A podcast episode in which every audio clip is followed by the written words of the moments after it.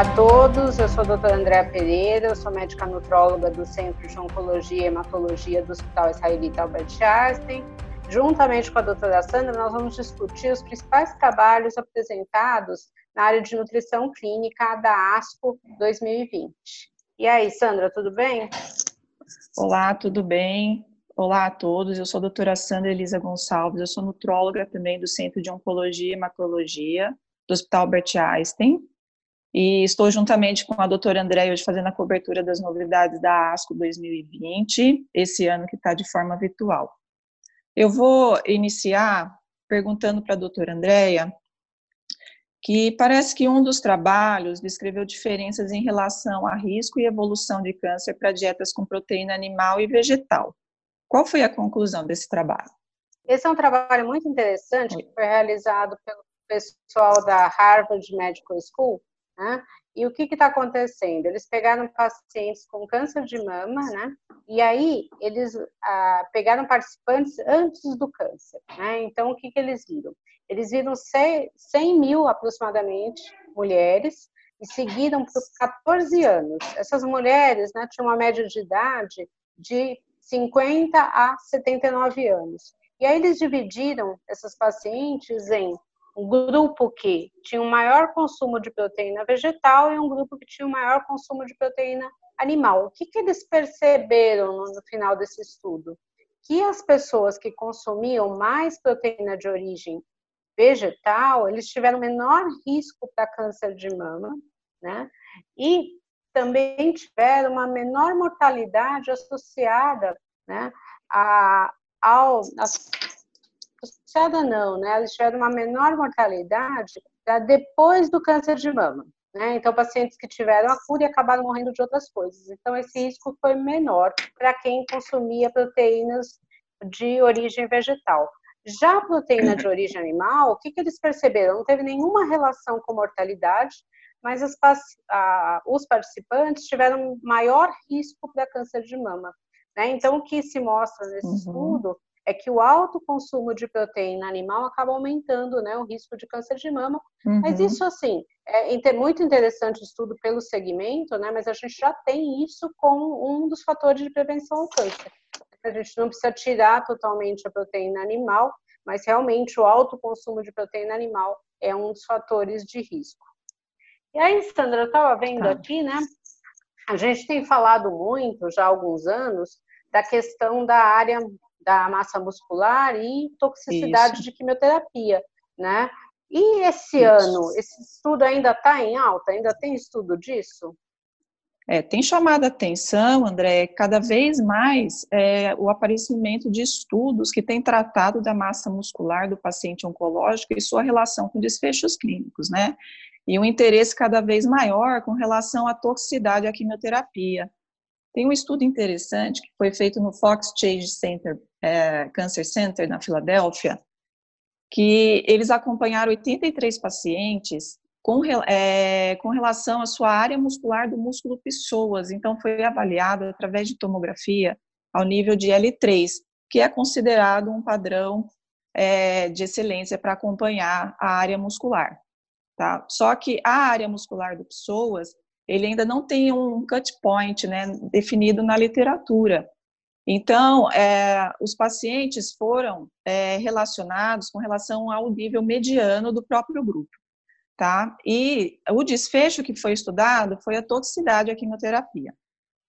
Então, esses pacientes que tinham a área muscular do pessoas que estavam abaixo da mediana do grupo, apresentaram ao final um risco duas vezes maior de toxicidade grau 3 à quimioterapia. Lembrando que esse foi um trabalho que estudou diversos, é, diversos tipos de cânceres e 33% deles, que perfaziam a maioria, eram pacientes portadores de câncer gástrico. Tá? Então, aqui nós estamos falando de baixa muscularidade, não necessariamente sarcopenia. Tá? Que sarcopenia já envolve a perda de funcionalidade e força também, né? E aqui a gente está falando somente de área muscular. Então, é interessante que o paciente não necessariamente precisa ter o diagnóstico de sarcopenia para que ele já apresente toxicidade à quimioterapia, tá? Agora, vamos, vamos falar um pouco, André, das dietas, né? Sandra, uma coisa... Oi, Só pode um falar. pouquinho, antes de você fazer a próxima pergunta, deixa eu só complementar. O que eu achei muito interessante desse estudo, muita gente reclama que não tem o programa para medir a área muscular na tomo de abdômen, né? Yeah, então, o que exatamente. eu achei interessante desse estudo é que você tem a possibilidade de medir só pessoas. Eu acho que essas uhum. medidas têm vindo para melhorar a prática clínica, né? Porque na pesquisa a gente consegue fazer tudo, mas no dia a dia é difícil. Então, acho que isso é um estudo que talvez vá para frente, né? Gente, eu já vi estudo de linfoma, então acho que é interessante. Mas isso, pode perguntar. Exatamente. Vamos falar um pouco agora das dietas é, de baixo teor glicêmico, né? Sabemos que a dieta com baixo teor glicêmico tem uma resposta significativa para perda de é, para perda de tempo, né? Porque é uma adesão não muito fácil. Parece que temos um trabalho sobre isso, né? O que eles fizeram? Então, esse estudo é interessante, é um estudo piloto, na verdade, né? Eles devem estar bem no início e aí eles vão seguir com esse estudo para ver, né, o que vai acontecer no futuro. Mas eles pegaram pacientes com estágio, estágio de 1 a 3 de câncer de colo retal, tá? É um estudo uhum. americano. E aí, o que, que eles viram? Eles ofertaram para esses pacientes uma dieta com é, baixo teor glicêmico, que é uma dieta muito interessante que a gente usa para perda de peso, né, com bons uhum. resultados. O grande problema dessas dietas é a dificuldade de adesão, né, porque o alimento com baixo teor glicêmico, geralmente, ele não é o mais gostoso, o mais palatável, né, então as pessoas têm essa dificuldade de aderir. Mas muito interessante porque, nesse caso, né, os pacientes, eles acabaram aderindo bem à dieta, né, eles tiveram um índice de adesão, né, bem grande, até 75% dos, dos participantes gostaram da dieta, né, do que eles uhum. comeram, eles até começaram a, a, descobrir novos alimentos, novos preparos, né. Esses pacientes, eles foram seguidos né, num período de 12 semanas com essa dieta. E aí, o que, que aconteceu? Né? Eles tiveram uma redução do índice de massa corpórea né, e da circunferência de cintura.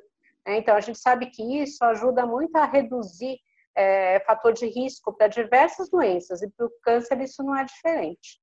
Né? Então, o que, que acontece? Né? O que, que foi importante? Como é um segmento curto, por enquanto, né, parte de um trabalho grande, eles viram uma melhora dos índices metabólicos. Né? E aí a gente ainda não tem um respaldo para ver o que, que vai acontecer com esses pacientes a longo prazo em termos de é, efeitos adversos do câncer ou sobrevida, mas eu acho que só a melhora dos índices metabólicos e a boa adesão que esses pacientes tiveram, eu acho que já é bem positivo desse trabalho. Agora vamos voltar para a massa muscular. Eu vou te perguntar uma coisa, né? A gente sabe que a massa muscular uhum. ela é super importante para qualidade de vida, para ter menos toxicidade. E teve alguma coisa relacionada à sobrevida apresentado na ASCO? Teve. Teve um, um estudo francês bem interessante, que dessa vez eles é, a, avaliaram em pacientes fazendo quimioterapia, portadores de câncer coloretal metastático, tá? E eles avaliaram a, o delta de perda de massa muscular esquelética, dessa vez esqueleto apendicular, tá? Sempre ajustado para o quadrado da altura tá? Então, pega a massa muscular esquelética, né, a área do músculo, e você, é a somatória da área do músculo é, esquelético, da, dos membros inferiores, e você divide pelo quadrado da altura, e isso dá um índice, tá? E o que que se viu? Que esses pacientes, foi quantificada antes e após a quimioterapia, 60 dias após, e teve um delta de perda, tá? E é uma redução. E eles, o desfecho clínico primário aqui foi a sobrevida, né? Além da toxicidade da quimioterapia. E foi visto que os pacientes que tiveram uma redução de 14% do índice de massa muscular esquelética teve uma associação com menor sobrevida, além de uma maior toxicidade à quimioterapia. Não, não distante desse trabalho, tivemos um outro também publicado, é, um apresentado, que foi um estudo chinês, e que nesse caso avaliou-se a sarcopenia e o prognóstico de pacientes portadores de carcinoma nasofaríngeo em quimioterapia também. Novamente, encontrou-se que a, a, taxa de sobrevida global é, dos pacientes sarcopênicos foi 15, é, dos não sarcopênicos foi 15% melhor do que os pacientes sarcopênicos, e isso numa taxa de sobrevida avaliada após cinco anos, tá? E na análise multivariada, revelou-se que a sarcopenia foi um preditor independente de sobrevida, além de sobrevida livre de metástases.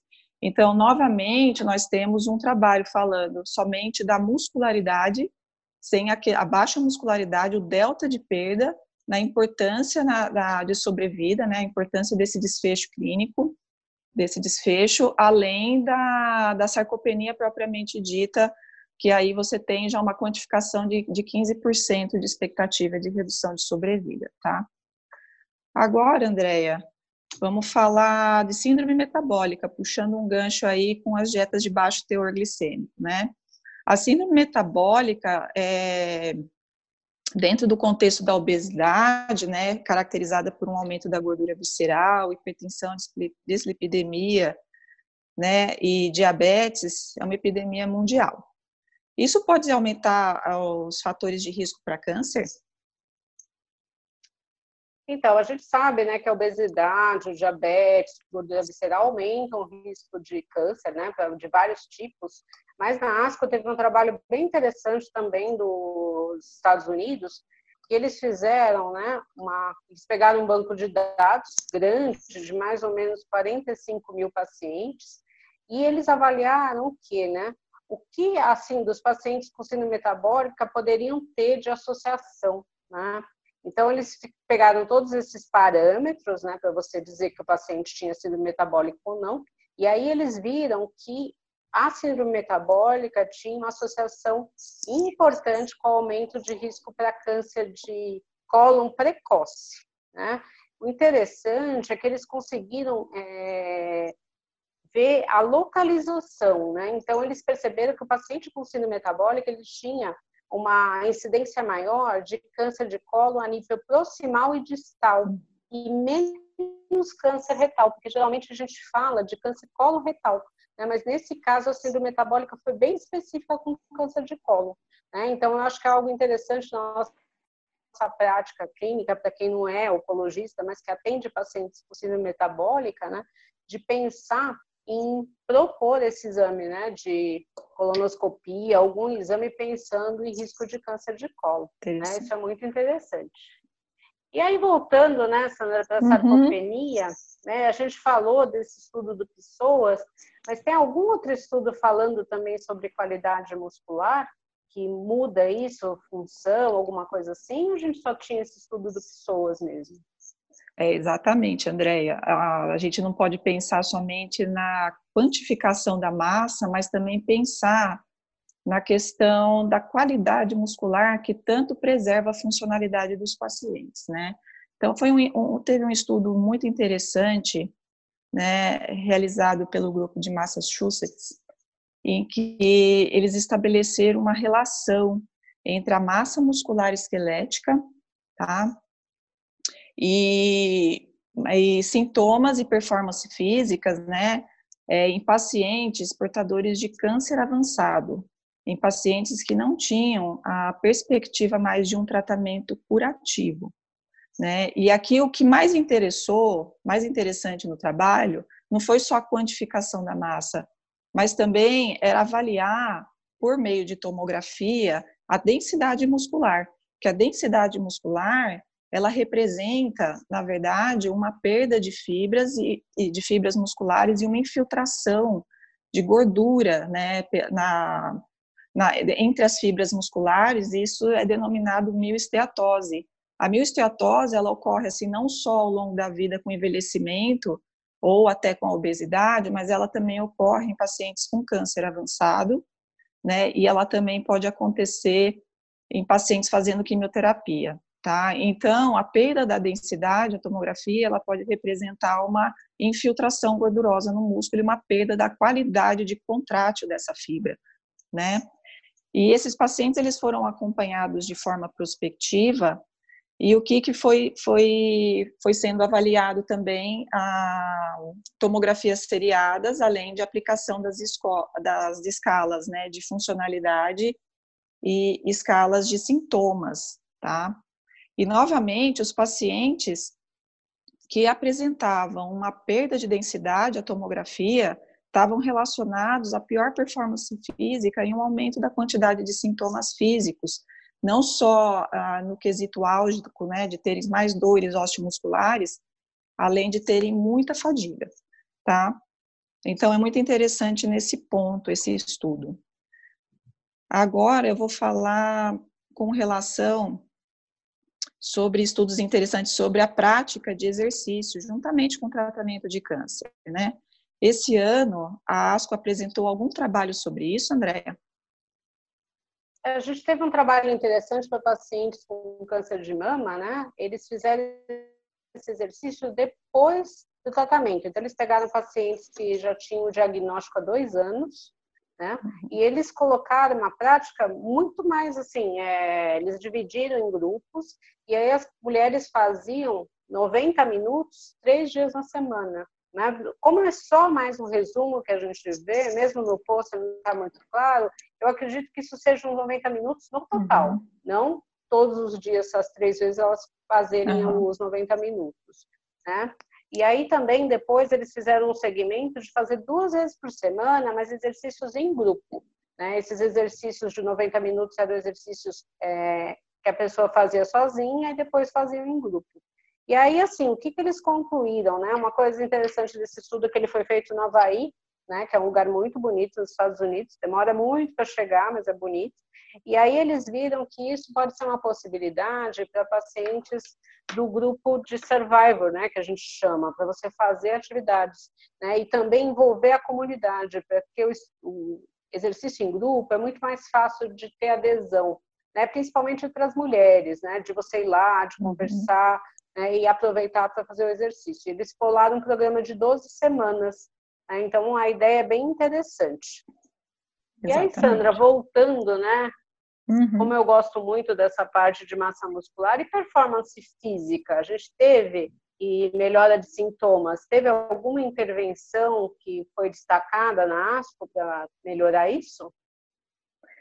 Então, é, já teve, teve apresentações, né, que do ponto de vista de intervenção, né, nós temos que a atividade física, né, sempre aliada à oferta proteica adequada, né, em torno de um grama por quilo, né, é o que mais preserva a qualidade muscular.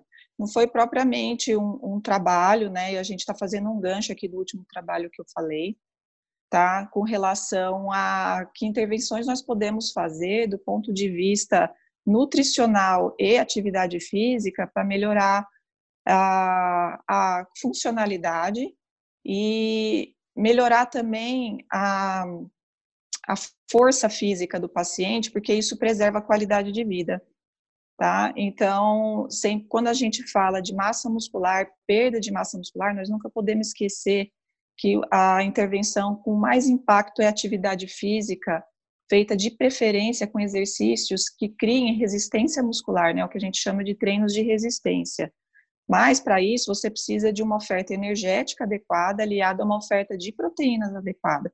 Então, sempre estar preocupado se o nosso paciente ele está fazendo uma ingestão calórico-proteica adequada para ele manter aquela atividade física e, consequentemente, conseguir preservar a sua muscularidade, tá? E vamos, ter, vamos mudar agora um pouco, Andréia. Vamos falar agora de vitamina D, tá bom? eu vi um estudo muito interessante sobre suplemento de vitamina D e ômega 3 para pacientes com câncer avançado. O que você achou desse estudo? Bom, quem me conhece sabe que eu gosto muito de estudar vitamina D em câncer, né? Então, eu, lógico que eu já fui atrás dos estudos com vitamina D. Então, esse é um estudo da Harvard Medical School. É bem interessante. A Harvard tem uma preocupação com essa parte nutricional muito grande, então eles sempre têm estudos muito interessantes. E aí, uhum. o que, uhum. que eles fizeram? Né? Eles pegaram pacientes, né, mais ou menos 25 mil participantes, eles fizeram uma intervenção média de 5 anos, dando vitamina D e ômega 3. E aí a gente tem que dividir o grupo que recebe só vitamina D, o grupo que recebe ômega 3, o grupo que recebe os dois e o grupo que não recebe nada, que é o placebo. Né?